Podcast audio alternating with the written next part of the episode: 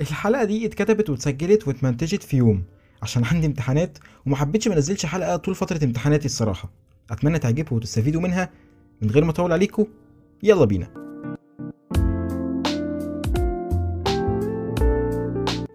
في فيديو النهاردة هنتكلم عن الاختيار الإجباري وهو إن شخص يكون في حياتك مسيطر على قراراتك وبيوجهك.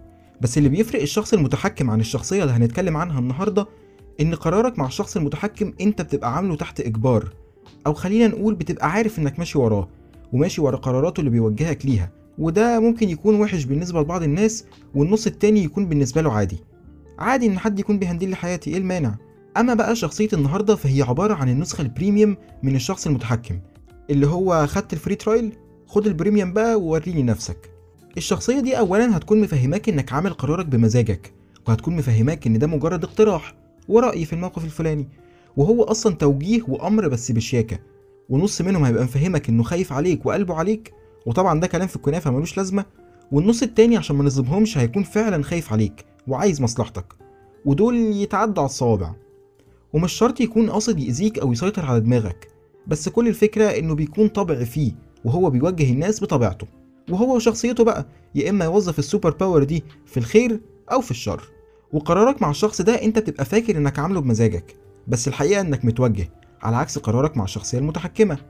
أنت بتبقى عارف إنه مش قرارك بس بتعمله وخلاص. ممكن نقول بتعمله عشان تريح دماغك أو مقتنع بكلامه وشايف وجهة نظره صح. في احتمالات كتير يعني. المهم نرجع لموضوعنا. قرارك مع الشخص ده انت بتكون فاكره بمحض إرادتك 100% بس اللي عايز اصدمك بيه إنك بتكون بتنفذ خطواته هو وبتعمل أوردراته اللي انت فاكر انك عاملها بنفسك ولوحدك وبمزاجك ومن غير تأثير من حد. هديلك مثال صغير كده. هات طفل بيحب الكاندي جدا واعمل له طريق بيها. هتلاقيه ماشي وراه وعمال يلف معاها ويطلع وينزل وهو باصص بس على الطريق. ومتخيل انه ماشي بإرادته أو ماشي على مزاجه. بس الحقيقة إنه في ميز. اللي عاملها له هو بس اللي عارف هيروح فين وليه وإزاي وإيه التوابع اللي هتحصل. طب إزاي ده بيحصل؟ بص يا نجم. الموضوع بيبتدي بإن الشخص ده أنت بتبقى مديله الأمان بزيادة لحد ما بيوصل لمرحلة مالك الرقبة زي ما بيقولوا كده عندنا في الدراسة. مالك الرقبة ده هو بيبقى ملكك وعارف هتعمل إيه وعارف عنك كتير وعارف تفكيرك وقاريك فبيعرف يحط احتمالات. وكل ما يكون قاريك وعارفك ومتوغل في حياتك أكتر كل ما هيكون قادر يقلل الاحتمالات اللي بيتوقعها وبيقدر يوصل لتصرفك في الموقف الفلاني. وما اقصدش الشخص اللي انت مصاحبه من فترة اللي هيبقى عارف انت بتحب أكلة إيه أو خروجة إيه أو إيه أفضل فيلم. لا أنا أقصد الشخص اللي بيبقى قاعد جوه دماغك حرفيا. وعشان تكونوا فاهميني مش معنى إنه يسيطر عليك إنه هيأذيك أو هيفيدك. أنا ماليش دعوة بنيته أو ناويلك على إيه ده حاجة أنت وحظك فيها. أنا ليا بالشخصية اللي من النوعية اللي بتعمل كده وده اللي هنركز عليه في حلقة النهارده. طب إزاي بندي الأكسس للشخص ده بإنه يدخل دماغنا ويقعد فيها أكنه قاعد في صالة بيتهم؟ خليني أقول لك إن اولا كده اللي بيخلي الشخص ده يتعامل بالطريقة دي هي ثقتك فيه اللي هو زي ما بيقولوا كده بداية القصيدة كفر. ثقتك الزايدة والمفرطة دي هتخليه يقدر يسيطر على قراراتك أكتر وهتخليه يتمادى في سيطرته. والاحتمالات اللي بيحطها لردة فعلك على الموقف الفلاني هتقل لحد ما هيبقوا احتمالين أو ثلاثة بالكتير. وأنت هتبقى فاكر نفسك حر وأنت حر فعلا. بس للأسف أنت حر في القفص اللي أنت محطوط جواه.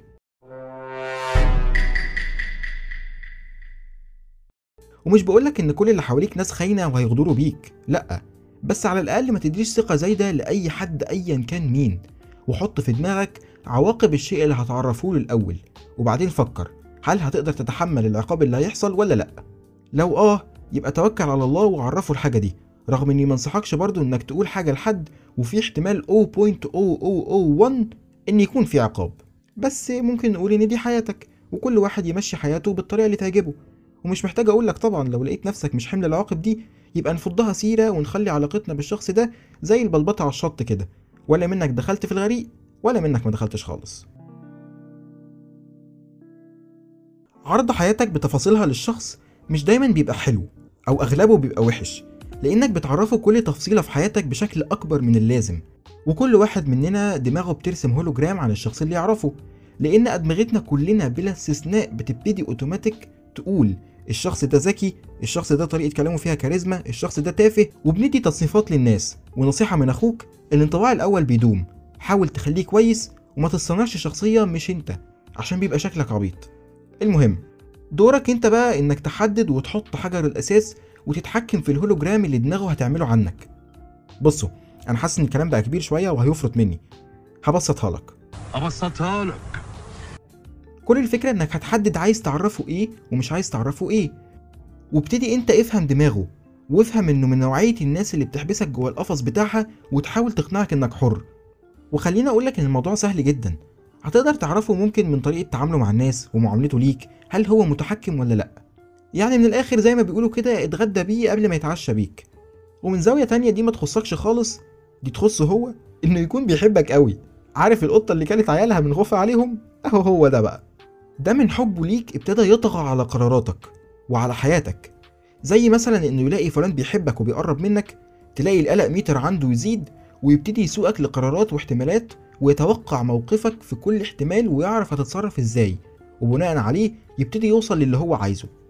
وهو مش غبي عشان يروح يقولك ما تكلمش الشخص الفلاني أصل أنا بحبك جدا. أكيد لأ.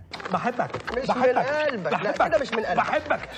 بس زي ما بيقولوا كده كل دجال وله طريقته. تالت طريقة وهي بتبقى مشكلة في أغلب الناس وهي عدم الثقة في القرار. يا جماعة اغلطوا ما فيهاش حاجة ومش عيب. مش لازم تاخد رأي ال 11 واحد اللي تعرفهم وتقنع نفسك إنك بتاخد رأيهم بس. لأ ما تكدبش على نفسك وما تحورش. أنت مش عارف تاخد قرار فبتروح لل 11 واحد دول يهندلوا لك حياتك. وهنا بيجي الشخص اللي عامل لك القلق ده كله ويحسسك إنك عامل القرار بمزاجك وهو أصلا اللي سايقك ليه. طيب بعد ما عرضنا كام طريقة الشخص ده بيعملهم نتصرف إزاي؟ بص يا صديقي هي حسبة بسيطة كده. شوف انت الشخص ده لو اختفى من حياتك شهر دماغك هتنتج أفكار وآراء مثمرة ولا لأ؟ وهتساعدك وهتعرف تاخد قرارك لوحدك ولا لأ؟ لو آه يبقى انت لسه على البر وما خسرتش كتير. ولو لأ يبقى ما خسرتش كتير برضه. لأن البشوات ما بيخسروش ابدا. ولو لقيت نفسك مش متعود على اختفاء الشخص ده يبقى للأسف هتاخد وقت على ما تخلي دماغك تنتج أفكار وتوجهك لقرارات صح. وخليني أشبهها لك بالنيكوتين والسجاير. السجاير بتخلي دماغك ما تنتجش نيكوتين لأنك بتاخده من بره. نفس المثال بقى هتطبقه على الشخص ده. أنت دماغك هتاخد وقت على ما تبتدي تنتج أفكار مثمرة تساعدك وتعيش لوحدك بدون آراء أو استشارات من حد. وهتبتدي بقى وقتها إنك تفكر بتمعن ودقة أكتر. وزي ما بيقولوا إنك تشوف الزاوية كاملة وتحاول تحسب أقل الخسائر من القرار اللي هتاخده لوحدك. وأكيد تكون بعيد تماما عن الشخص ده وما تطلبش مشورته لأن هو أصلا كده كده هيقول لك رأيه لوحده. انت بقى دورك انك ما تسمعلوش خالص وعيش حياتك بعيد عنه قدر المستطاع. وما تخليش حد يتحكم في حياتك. خلي بالك من نفسك وخلي بالك من حياتك وأفكارك وقراراتك. وما تخليش ابدا أي حد يحبسك جوه قفصه ويقنعك إنك حر. وما تخليش حد يattack your own castle, own your head ويبني ال castle بتاعته ويتحكم فيه دي كانت حلقة النهارده. صغيرة وبسيطة ومطولناش في الكلام أنا عارف. وشكرا لكل باشا وهانم وصلوا لحد هنا. وما تنسوش تعملوا subscribe و like و share. وتكتبوا لي في ال comment حابين نتكلم عن إيه. كان معاكم كريم آدم من قناة الباشاوات سلام.